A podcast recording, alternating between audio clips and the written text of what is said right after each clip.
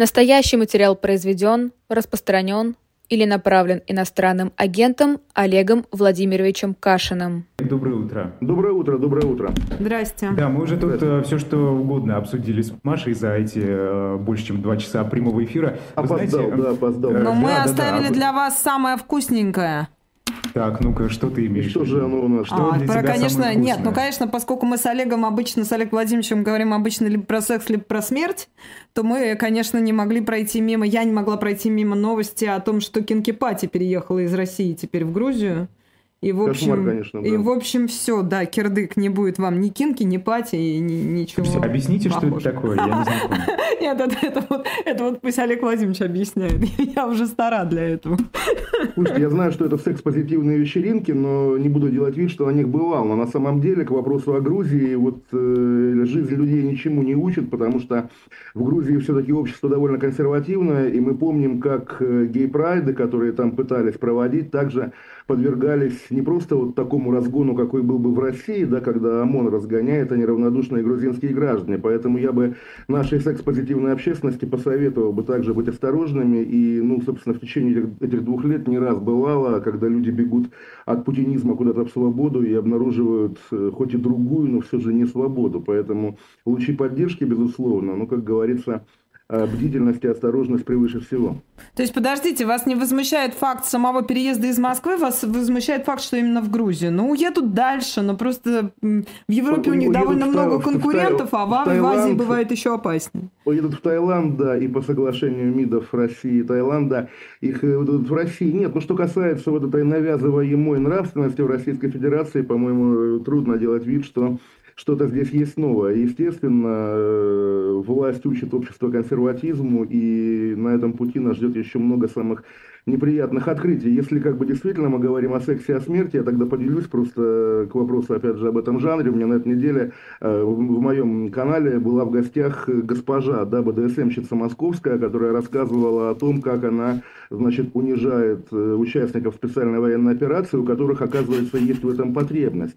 И поскольку на самом деле, ну, не знаю, может быть, в моем кривом представлении, да, и там могу сослаться на роман Шкура Курсова Малапарте про послевоенную Италию, на самом деле всплыл всплеск всевозможного нетрадиционного секса приходился на послевоенные годы, особенно в странах, которые а, как бы потерпели поражение, то уже сейчас можно, наверное, прогнозировать какой-нибудь рассвет всевозможных даже ну, не просто экзотических, а отвратительно экзотических сексуальных практик в послевоенной и после путинской России и быть к этому готовым. Вопрос, как быть готовыми другой, как бы, но тем не менее думать об этом нужно сейчас.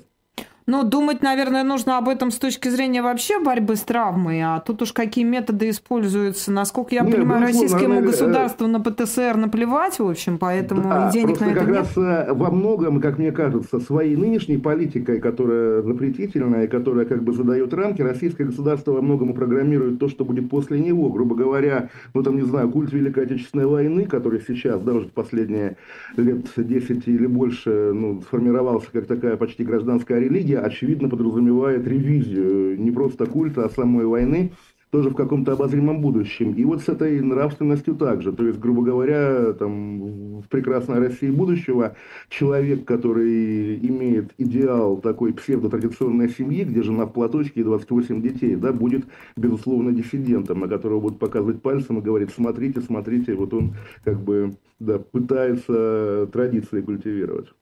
Слушайте, а к чему все это приведет? Э, ну, условно, сейчас вот они пытаются э, в людях что-то такое уничтожить, да, а, сделать их э, там скромными, не знаю какими.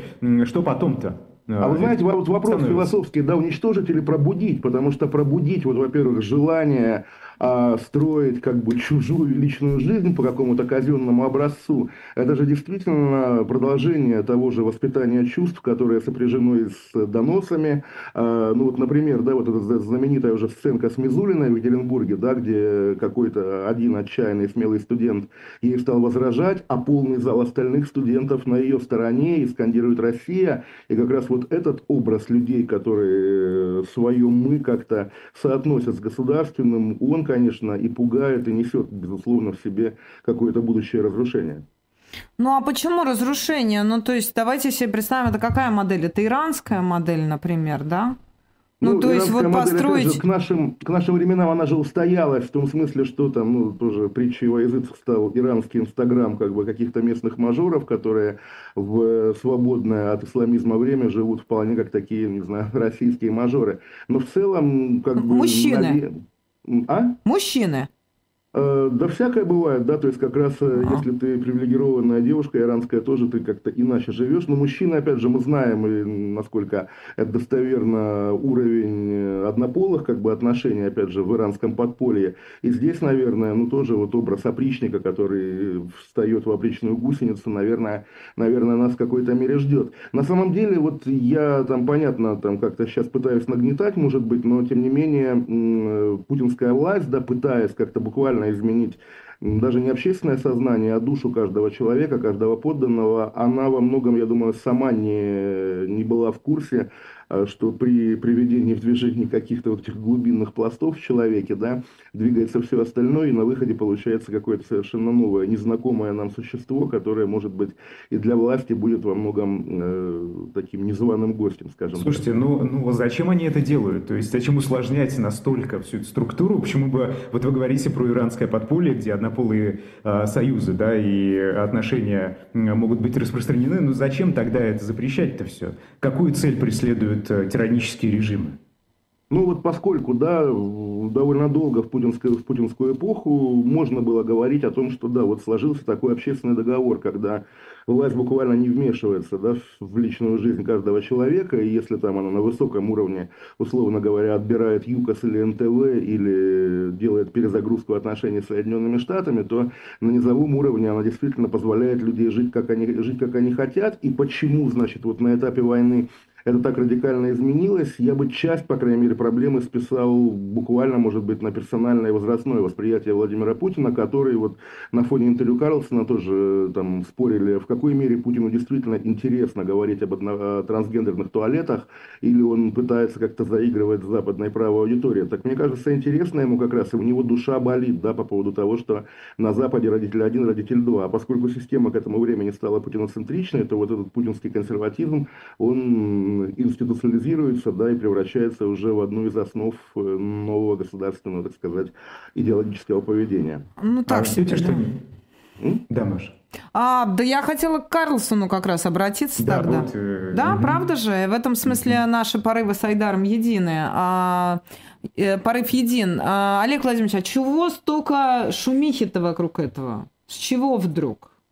Ну, тут, наверное, надо две как бы, составляющие обозначить, в том смысле, что, конечно, вот этот поток новостей государственных информагентств о том, что Карлсон посетил Ашан, Карлсон посетил вкусную точку и так далее, наверное, он указывает на отсутствие чувства меры, на непрофессионализм и так далее, и так далее. Но при этом давайте все-таки действительно иметь в виду, что перед нами один из популярнейших медийщиков планеты, да, и первый за два года иностранный журналист, который приехал поговорить с Путиным, то есть ажиотаж, в принципе, объясним. Я на самом деле тоже готов повторить всегда, когда нам сообщает там тот же Песков, да, что сегодня будет судьбоносный устное обращение Владимира Путина или там какая-то прямая линия, я никогда не смотрю их, потому что понимаю, что все цитаты, нужные, важные или ненужные, неважные, до меня донесет обрывками, там, не знаю, Твиттер, да, и все равно ты будешь знать, о чем сказал Путин, но здесь тот случай, наверное, когда надо дождаться вечера в Твиттере и посмотреть, потому что, ну, понятно, я вот я не думаю, что как-то вы будете спорить, мы знаем, на какие темы и как он в последние годы говорит,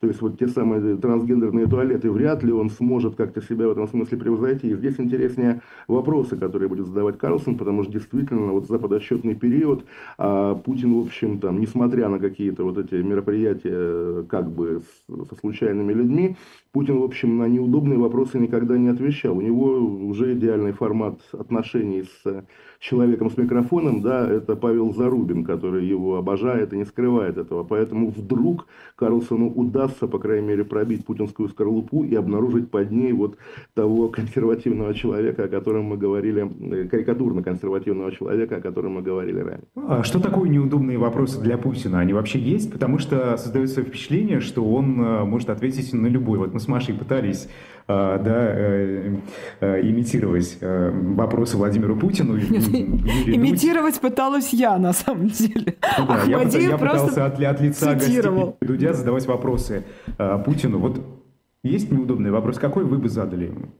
Нет, ну на самом деле понятно, что вот если говорить о таком фирменном стиле Владимира Путина, да, еще со времен прямых линий, вот тех старых довоенных, где он говорил про лес кругляк, наверное, э, с его точки зрения неудобным был бы вопрос, подкрепленный какой-то железобетонной фактурой, грубо говоря, достает Такер Карлсон справочку, желательно маркированную ЦРУ, и, допустим, спрашивает о том, почему а, российские официальные лица никак не прокомментировали какую-нибудь ну, заметную, там, почти массовую гибель моряков при очередном затоплении российского корабля. Ну, наверное, да, наверное, и в таком формате Владимир Путин смог бы выкрутиться, и если бы, там, не знаю, ну, как это звучит, если бы я был Такером Карлсоном, да, я бы попытался вывести Путина из себя, наверное, вопросами про его личную жизнь, потому что, опять-таки, в наших условиях, когда государство, с одной стороны, навязывает консервативный образ, а с другой совершенно мы ничего не знаем о Владимире Путине, это вот тот зазор, в который можно, мне кажется, пролезть и уже потом дожидаться, дожидаться какого-то откровенного разговора на другие темы. Ну и понятно, там весь его...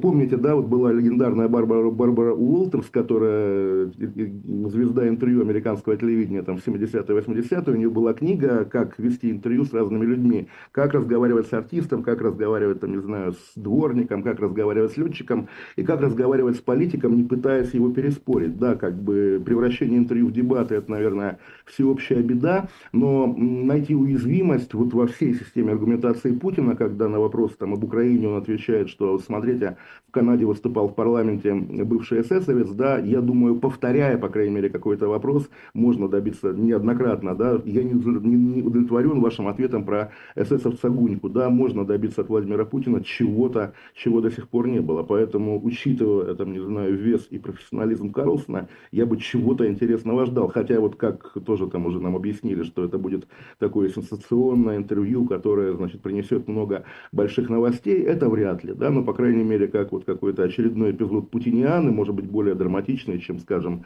э, фильм с Оливером Стоуном, да, который часто сейчас в эти дни вспоминают, а фильм, на самом деле, конечно, абсолютно в стиле программы «Москва, Кремль, Путин», и Оливер Стоун, каким бы он там, не знаю, нонконформистом ни был, там выступает в роли того же Павла Зарубина, но здесь как раз стоит в глубине души надеяться на то, что Карлсон как-то сможет удивить. Ну ладно, мы все ответы Владимира Путина уже 10 раз слышали, а вот Запад э, наверняка нет. И там есть люди, симпатизирующие Владимиру Путину и республиканцам, там, консерваторы, да. А, скажите, насколько вообще вот э, популистские посылы Путина и подобных э, политических деятелей, так скажем, они вообще опасны для сегодняшнего западного мира, для демократии, для устоев и так далее?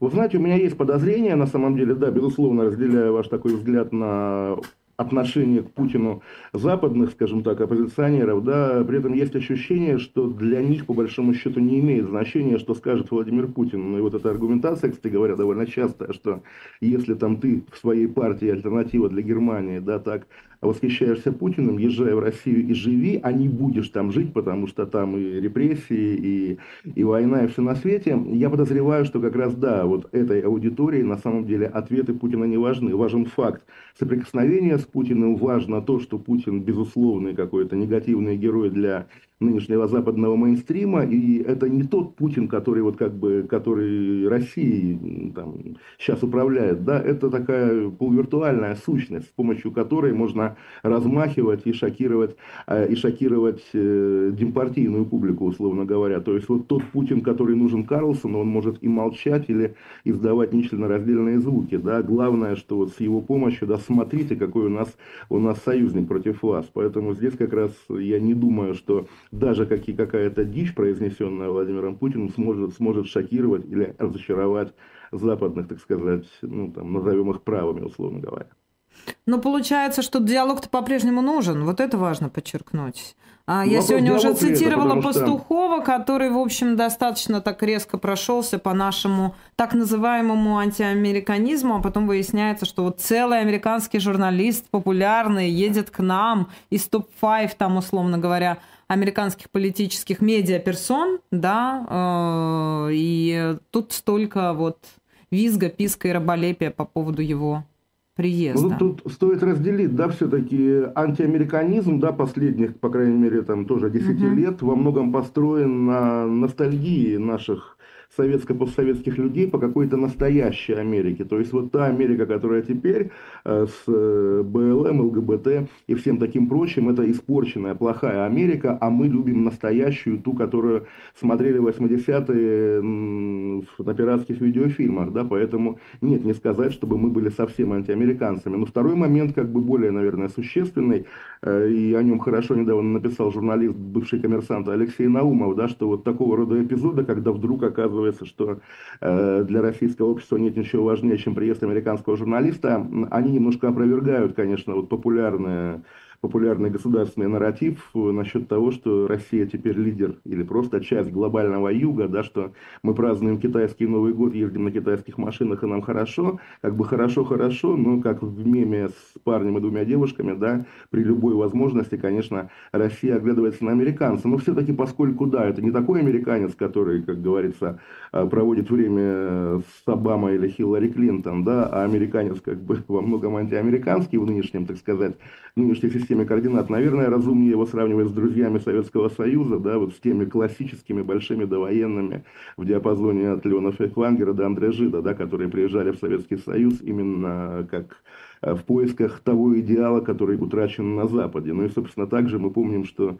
из этих авторов один написал более-менее восхищенную книгу о Сталинском Советском Союзе, а другой как бы разоблачительную, и в итоге задним числом был признан врагом. Я также понимаю, что книга и видеозапись интервью – это разные жанры, но было бы, конечно, забавно, если бы при всем своем наборе как бы популярных речей, условно, о геноциде белой расы, о чем он еще там говорит, э, Такер Карлсон вдруг, он что-нибудь такое антипутинское сказал Путину, то, что недопустимо, недопустимо произносить э, российским, да, официальным каким-то медийщикам. В этом смысле тоже может быть интрига.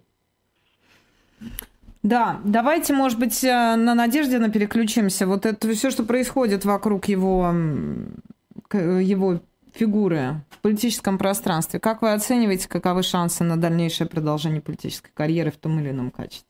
Я опять же сошлюсь на политолога Аббаса Галямова, который написал, да, что, господи, что интервью Такера Карлсона отвлекает от от, от невыдвижения Бориса Надеждина. И повторю все-таки, что именно с точки зрения такой вполне, может быть, даже эгоистичной а, задачи сохранить сложившееся, и у меня лично в том числе, представление о российской политической системе, я жду, что да, Надеждина вот все не допустят, и все вернется в прежнее безнадежное состояние. Да?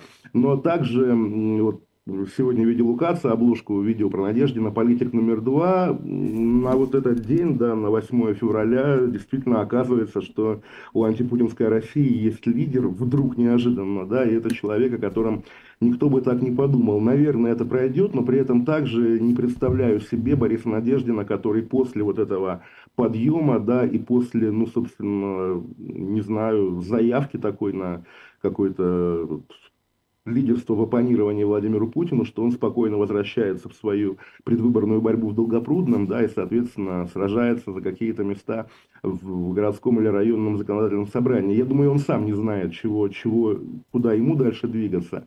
Но если брать какие-то мрачные перспективы, ну вот коллега Надеждина, многолетний и по Союзу правых сил, и по э, роли либерала для телевизионных ток-шоу, Леонид Гозман теперь как бы отморозился и вполне такой громкий, активный антипутинский политэмигрант. Видеть Надеждина в этом образе тоже почему-то совершенно не хочется. Поэтому, резюмируя, я просто пожелал бы ему удачи. И главное, главный его капитал, да, вот быть этим образом добродушного такого человека из Подмосковья, который собирает гигантские грибы, дай бог, чтобы он этот образ сохранил, и чтобы внешняя среда не, не повредила ему, то есть, грубо говоря, чтобы э, после, там, после выборов, после недопуска не нашли бы повода его посадить, допустим, или как-то еще повредить ему, потому что действительно, ну, мужик в любом случае хороший. Вот, откуда столько нежности, подожди, Айдарушка, откуда столько нежности? Нет, я не за посадить, но вы могли бы гораздо более отстраненно об нем говорить, а вы прям с любовью как-то вот прям так ну, тепло не, и уютно не стало хватает, сразу. Не хватает любви в политике, потому что тоже любви вот не хватает. антипутинский фланг, он во многом задал формат вот этого радикализма и ненависти, да, кто не с нами, тот против нас, и как-то mm. мы живем, мы живем в этой системе координат, и как-то тоже уже можно было смириться, ну да, окей, если кто не с ними, то против них, наверное, да, ну ненавидят все друг друга, ну так надо, ведь время такое. А тут вдруг появился позитивный и даже я скажу такую вещь, отцовский образ, да, потому что что такое... Серьезно? Оппозиционер в России, да, это вот Илья Яшин, да, вечно молодой, да, и готовый, опять же, вот в этой молодости садиться в тюрьму, бросая палачам в лицо, что они палачи. А здесь взрослый мужик, который буквально там, может Владимиру Путину оппонировать на языке взрослого мужика, чего, в общем, до сих пор не было. Вот недавно объявили в розыск... А, как, подождите, как это не было? А что, Григорий Явлинский, это не папа? Григорий Явлинский это образ из далеких 90-х, это тоже немножко другое, наверное, то есть как раз, я не, я не знаю, как бы, как объяснить, но, грубо говоря, да, вот Явлинского батей не назовешь. Я не. другую, а что, назовешь? Не, не назовешь, не, не. Вот, почему-то, да, вот я другую фамилию вспомнил, объявили на днях в розыск журналиста Сергея Лойка, который а, русский журналист, много лет работавший в Лос-Анджелес Таймс, а потом где-то в украинских медиа. И вот, да, я помню как раз, когда была какая-то вот в эпоху относительной оттепели во времена Болотной, большая пресс-конференция Путина, на которой, вот я помню точно, Илья Азар к Путину как-то обращался, и Путин ему в присущей ему манере объяснял, что надо разгонять демонстрации, надо сажать, а иначе вот тебя, да, Азара будут бить. А Катя Винокурова что-то спрашивала, молодежь, да, и Путин как бы умеет свысока э, эту молодежь осекать. А вдруг появился вот этот мужик, опять же, чуть-чуть моложе Путина, Сергей Лойко, и что-то долго ему стал втирать, опять же, на языке, на языке антипутинского путинского мужика, и Путин было видно растерялся. И вот здесь действительно я э, за образ Надеждина так хватаюсь, потому что он немножко нарушает сложившуюся традицию, да, что там оппозиция это какая-то молодежь, э, если митингующая, но сколько лет уже не было митингов, молодежь вот такая протестного образа, да, там юные полуанархисты, да, а власть это серьезные мужчины пиджаках и галстуках, а вдруг бабах оказалось серьезный мужчина в пиджаке и галстуке, собственно, оказывается в авангарде антипутинского, так сказать, движения. Да еще и серьезный мужик, как вы говорите, и геймер, да, он постоянно, вот, кстати, об этом говорит, он пытается как-то, видимо, встроиться в эту молодежную среду, понравиться хоть чем-то. Олег, а скажите, а за кем будущее? За условным Гозманом, который уехал, или за условным Надеждиным, который остался? А почему вы не спрашиваете про условного Мишустина и Собянина, про которых говорят, да, как будущее? То есть, грубо говоря, да, в любом случае номенклатура какого-то второго эшелона, и здесь как раз даже Мишустин и Собянин в группе риска, поскольку они все равно путинское политбюро, да, и какое-то потрясение их сметет. Можно рассчитывать, наверное, что где-то на уровне там, заместителей министров, да, или каких-то референтов в администрации президента зреет какое-то, опять же, зреет какое-то, ну, молчаливое, наверное, сопротивление. То есть, грубо говоря, где брать новую элиту? Понятно, что не на тбилисских э, кинки мероприятиях, да, а вот буквально в российской номенклатуре, в той ее части, которая, которая как-то, ну, по крайней мере, не, не купается в крови, наверное, так. Поэтому здесь и Надеждин и Гозман, ну, понятно, может быть, немножко в разной пропорции, но находятся за бортом, а в целом все-таки я считаю, что будущее за какой-то, по крайней мере, частью номенклатуры, и это нормально, потому что э, там, никогда не было, чтобы люди, полностью сметающие прежние элиты, после этого немедленно могли выстроить здоровую власть, здоровое государство, поэтому как-то... Ну, много есть теорий. Есть люди с опытом да. среди уехавших. Ну, опять же, люди с опытом каким? Вот даже, вот там, не знаю, насколько это прозвучит, не хочу как-то его задевать, но вот если видели интервью Андрея Васильева, моего главного редактора многолетнего в «Коммерсанте» Ксении Собчак, да, он великолепен, он уехал, он смел в суждениях, но тем не менее я слабо представляю себе, чтобы Васильеву, который ушел из «Коммерсанта» в 2010 году, вот дайте ему сегодня «Медузу», да, например, или «Живой гвоздь». Он развалит, да, потому что, как бы, да, у него хорошее резюме, гигантский опыт, но, как бы, из времени человек в какой-то момент выпадает. Я думаю, среди уехавших людей, если, конечно, речь не идет просто, как бы, об айтишниках, которые переместившись со своим компьютером из Москвы, там не знаю куда, в Белград, да, продолжили писать свой код, особенно не глядя на то, что происходит за окном. Кроме таких людей, я слабо, вот, ну, там, бывают какие-то мероприятия, на которых собираются оппозиционеры и уехавшие, да, и смотришь там даже по именам, по фотографиям, и там вот берешь Леонида Гозмана, да, хорошо, вот мы сделали революцию, а министром чего его назначить, да, не в смысле, что там он не разбирается в сельском хозяйстве, поэтому не будем назначать его министром сельского хозяйства, наверное, разберется, но при этом как бы, а зачем его назначать таким министром, если в аграрном секторе есть гораздо больше, может быть, менее, не таких знаменитых, да, но более эм, про, вовлеченных про, в эту сферу людей, да. Простите, и Айдар, и Олег, я что-то запуталась. Вы выстраиваете схему чего? Какого-то постпутинского будущего, в котором вы начинаете расписывать и делить портфели, что Ну да, ли? вы знаете, просто кроме того, что вот опять же, кроме вот привычного нам советского транзита, да, когда генеральный секретарь умер, да, появился новый, и как-то новая метла метет, может быть, более либерально, да, каких-то вот э, серьезных поводов для политического оптимизма не а... вижу совершенно, да, то есть как раз. Вы знаете, вы меня простите, но я рассуждаю на эту тему как раз не с точки зрения элиты, а с точки зрения всего остального российского общества. И меня, честно говоря, я уж не знаю, тут сравнивать иммиграцию или не сравнивать, но меня пугают и очень сильно пугают те процессы, которые в самом обществе происходят. Потому что качество человеческого капитала вообще и качество человеческого материала – это всегда был большой вопрос, который советская власть там пыталась решить при помощи бесплатного образования, доступного и среднего, и высшего, и какого угодно, да, и, в общем, решила так себе, потому что действительно этот зал студентов, молодых, улюлюкающих, значит, э, Мизулиной, эти доносчики, эти СВОшники, вот этот вот простой русский мужик, который выходит сейчас на авансцену, да, там что у него там, кувалда у него на перевес или просто вот это домашнее насилие, традиционные ценности и прочее, и прочее. Вот так вот я сделаю, да, традиционные ценности.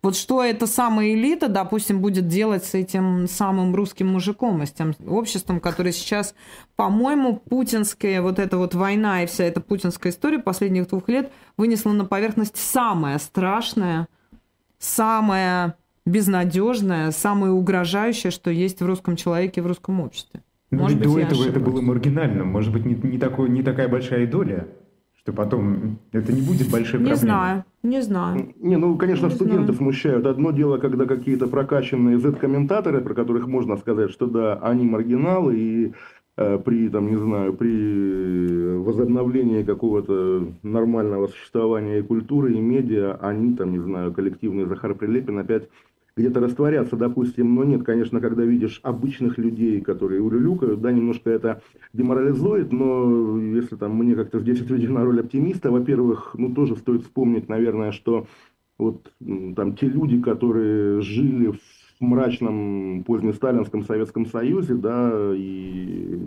также улюлюкали, когда требовалось на собраниях, да, спустя всего 4 года после смерти Сталина превратились в эту дружелюбную, веселую толпу на фестивале молодежи и студентов. Или же люди, которые вот в этом Советском Союзе, где, да, было высшее образование, среднее образование и дешевый алкоголь спивались и деградировали где-то вот в эпоху фильма «Груз-200», да, в 84 году, всего там через 2-3 года превратились вот в это живое и устремленное будущее общество. Я предполагаю, что действительно какие-то метаморфозы с обществом могут происходить по буквально по щелчку пальцев. Ну и на самом деле вот все-таки черным ящиком или там котом в мешке остается э, ветеранское сообщество, то есть нам его продают сейчас, опять же, в пропаганде как каких-то людей, которые вернутся с фронта и либо будут гонять либералов, либо, опять же, либеральная версия этой угрозы будут совершать нападения на улицах, но также опыт ветеранов прежних войн, причем в диапазоне от двух мировых до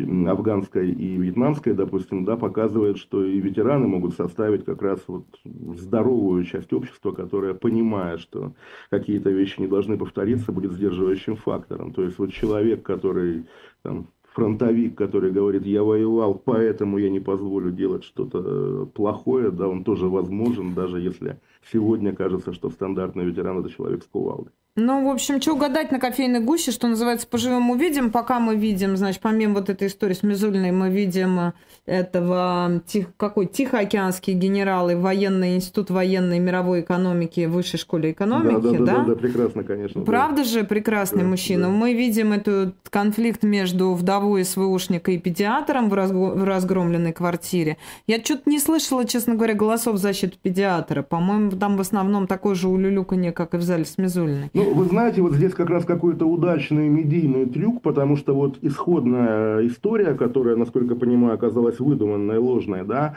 что э, педиатр сказал ребенку семилетнему, что твой папа был законной военной целью, я прямо сам вижу по своей аудитории, многие в это поверили и стали говорить, конечно, там плохо, что разгромили, да, но, конечно, так нельзя говорить с ребенком. Так нельзя говорить с ребенком, но вряд ли мы знаем, вряд ли мы знаем, говорила ли она, то есть как бы доказательств, что она так говорит говорила нет, конечно. Более того, появилась также версия, что на самом деле эта вдова участника СВО развелась с ним еще до войны, поэтому не такая она уж и вдова, но тоже это не проверял, как говорится, поэтому как бы вбрасываем бессовестно, да. Ну, то тем, что она врала, она, конечно, могла, ну, само это видео ее, которое записано этой женщиной. Женщина а... зверская, согласитесь, то есть... Какая? Как Зверская женщина. Зверская, прямо... но не видно, да. но, но она не похожа на актрису и на то, что она врет. Она могла как-то не так понять, но она весьма эмоционально высказывает, значит, какую-то свою весьма обиду. эмоционально, ну, говорит, да, вы, выкиньте эту шмару матом из Шмар, страны, да. да. Если человек уже как бы понимает эту систему координат, в которой обидчика можно выгнать из страны, если как бы, если ты обнаружил, что она закончила Львовский мединститут, я думаю, что за этим образом плачущей женщины скрывается, может быть, тоже что-то нехорошее, да, потому что, ну, люди быстро осваиваются в плане того, что, да, мы понимаем правила игры, понимаем, как манипулировать, там, не знаю, и полицией, и кем угодно. Он не просто там меня обидел, да, а он выкрикивал антипрезидентские лозунги, да, поэтому давайте еще подтянем ему статью 58, да, как говорится. А... Эм, Олег, вы знаете, а мы, мы с Машей сегодня обсуждали Олимпиаду в Сочи, которой 10 лет исполнилось. А, и а, делились впечатлениями, голосование устраивали. Вот какие у вас чувства остались, да, а, сожаление или гордость? Что вы скажете, вот, если посмотреть назад?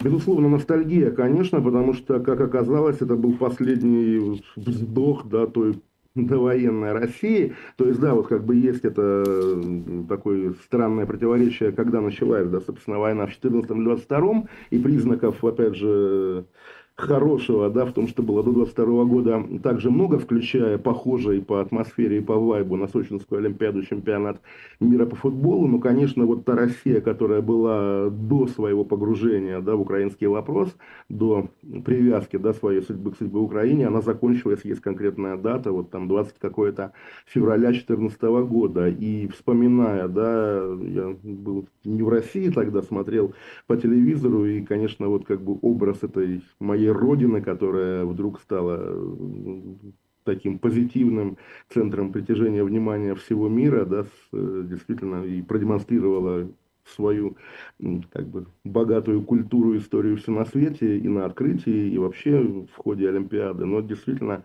то, чем как вот можно было бы гордиться, если бы не то, что было дальше. Но как бы, если бы мы отбрасываем и говорим, да, можно гордиться, можно вспоминать. Как бы, Но под, подождите, подождите, мы тут тоже как бы в двух плоскостях обсуждали, давайте чемпионат мира это все-таки чуть позже и по-другому, да, именно да, Олимпиада. Олимпиада, к которой Путин готовился там лет 10 до, да, Олимпиада как торжество российской и русской имперскости, у нас все самое дорогое, самое бог... золото самое золотое, бриллианты самые блестящие и так далее, и так далее.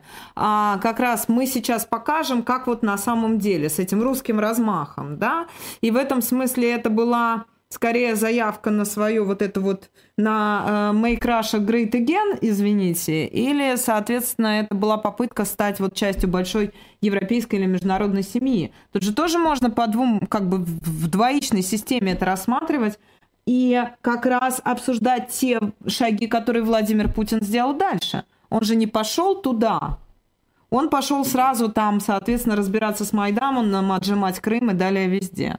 Но когда смотришь открытие Олимпиады, закрытие уже сложнее, да, и Янукович был на открытии, как президент Украины, а на закрытии его уже не было, потому что он был в Ростове, да, поэтому говорим даже вот не о всей Олимпиаде, а о той, которая, значит, была до вовлечения России в украинские события, назовем это так. Но все-таки, вот, э, да, между прочим, есть же история, что Константин Эрнст предполагал частью, как бы, да, церемонии открытия сделать эпизод про Великую Отечественную войну, там, с какими-то, опять же, речами про воевавших дедов, но как же иначе? И это потребовало вырезать олимпийское руководство международное, потому что это политика, как бы, это не нужно. И вот как раз, да, э, поскольку речь шла только о том, чтобы показать миру конвертируемые э, элементы нашей национальной гордости, ну, не вижу проблемы, да, если есть какие-то радостные моменты, которые ты хочешь показать, опять же, гостям из разных стран, то никакого, там, не знаю, вредного и плохого имперства в этом нет. Вот опять же, я сижу в Лондоне, здесь была Олимпиада в 2012 году, и также они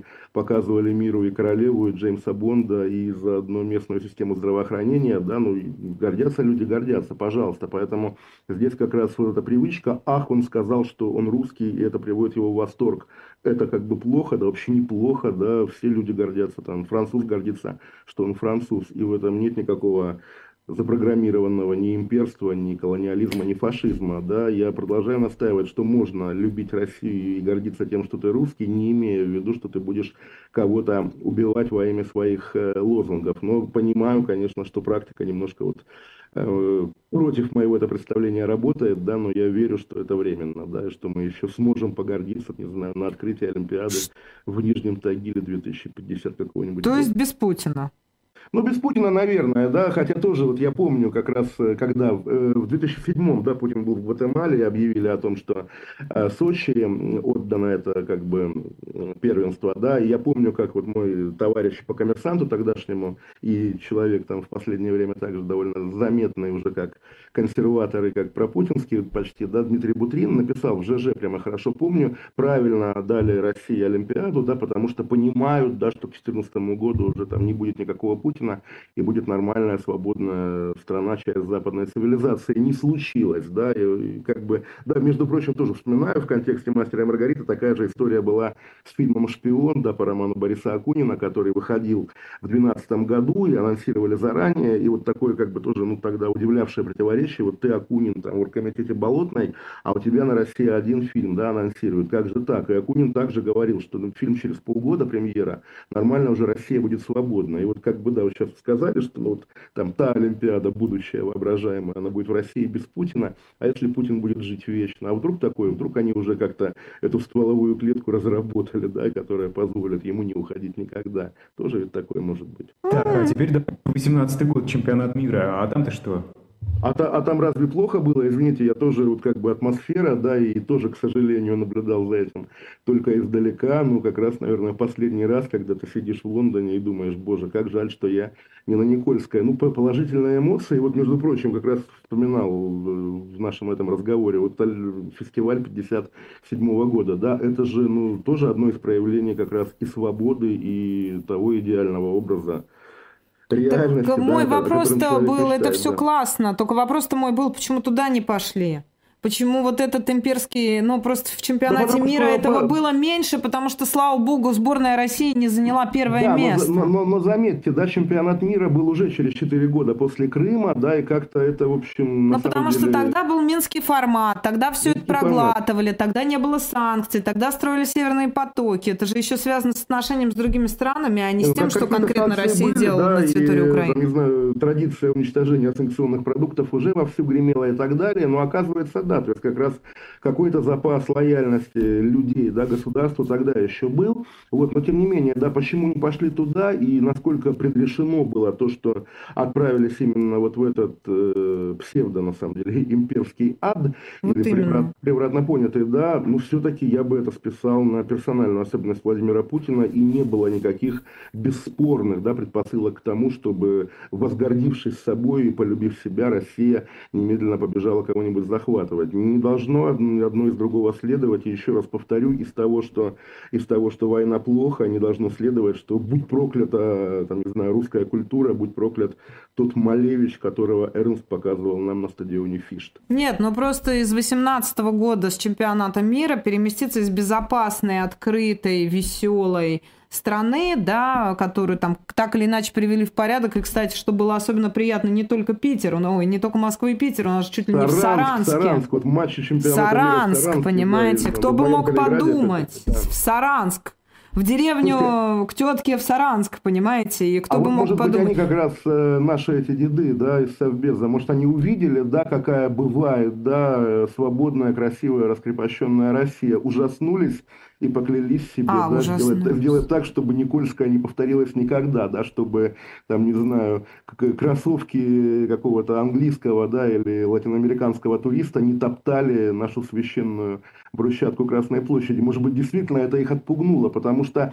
и народное же единение все-таки было на фоне футбола. Неважно, какое место занимала сборная России, но я думаю, всерьез абсолютно думаю, что когда Владимир Путин там или кто-то, опять же, коллективный Владимир Путин смотрит, как граждане Российской Федерации счастливы на территории Российской Федерации, я думаю, Владимиру Путину больно. Да? Он хотел бы, чтобы люди страдали. И как раз вот к вопросу о разговоре, почему они навязывают этот псевдоконсерватизм. А просто они хотят, чтобы как можно больше, более широкому кругу было плохо, да, питаются... Не, ну подождите, в этом должна быть... Это что, это про психическое заболевание или в этом должна быть какая-то, я не знаю, способность управлять, манипулировать э, большим количеством страдающих людей, полная, как это сказать, власть, да, такая гиперсверхвласть над частной жизнью любого человека. Это просто в кайф? Это вот про психику? Или это про что-то другое, про геополитику, про экономику, я не знаю?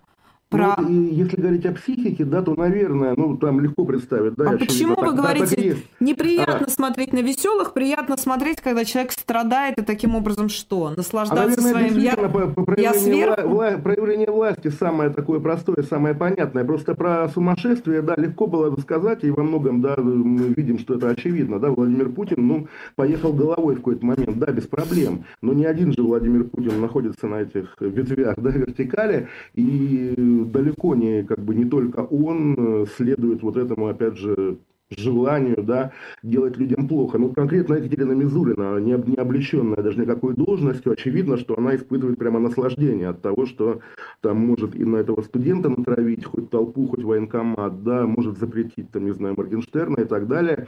Наверное, да, наверное, это вот эти возможности, да, политические приоткрывают какую-то черную калитку, да, в душе человека, и вдруг оказывается, да, что в тебе дремал маньяк все эти годы, даже если ты, как, ну, там, есть же люди, бывшие демократами, да, 90-х в окружении Путина, а теперь вдруг оказывается, что им тоже нравится Сергей Владимирович Кириенко, например, да, оказывается, что им нравится быть вот этими носителями создания плохого настроения для россиян. Оказывается, это, да, это пьянит. Да, слушайте, я сейчас посмотрела на Мизулину другими глазами, представила ее в образе в абсолютно дем- демоническом таком с, с, э, образе сатаны в женском обличии, или ведьмы, или бабы Яги. Но, но ведьма такой на метле, но вот не как Маргарита, а как что-нибудь такое гораздо не менее приятное. Симонян, да, Маргарита И мне как, да, да, Маргарита, но скорее, да, но скорее с другой фамилией. Мне как-то сразу, у меня как-то картинка вот получилась сразу. Ну вот да, конечно. Все сошлось. А, ну вот угу. как-то да. Ну вот на этом вечном маньяческом образе мы заканчиваем наш сегодняшний эфир. А, да, ну, по крайней мере, благодарим Олег Владимировича за участие. Спасибо да, большое. Олег Кашин, да, Хотели... журналист специальный, гость. Спасибо, Олег. Да, хотели, Спасибо. видите, как хотели про, про новости, а получилось опять про секс и про смерть. Ну, как-то вот по-другому у нас не получилось.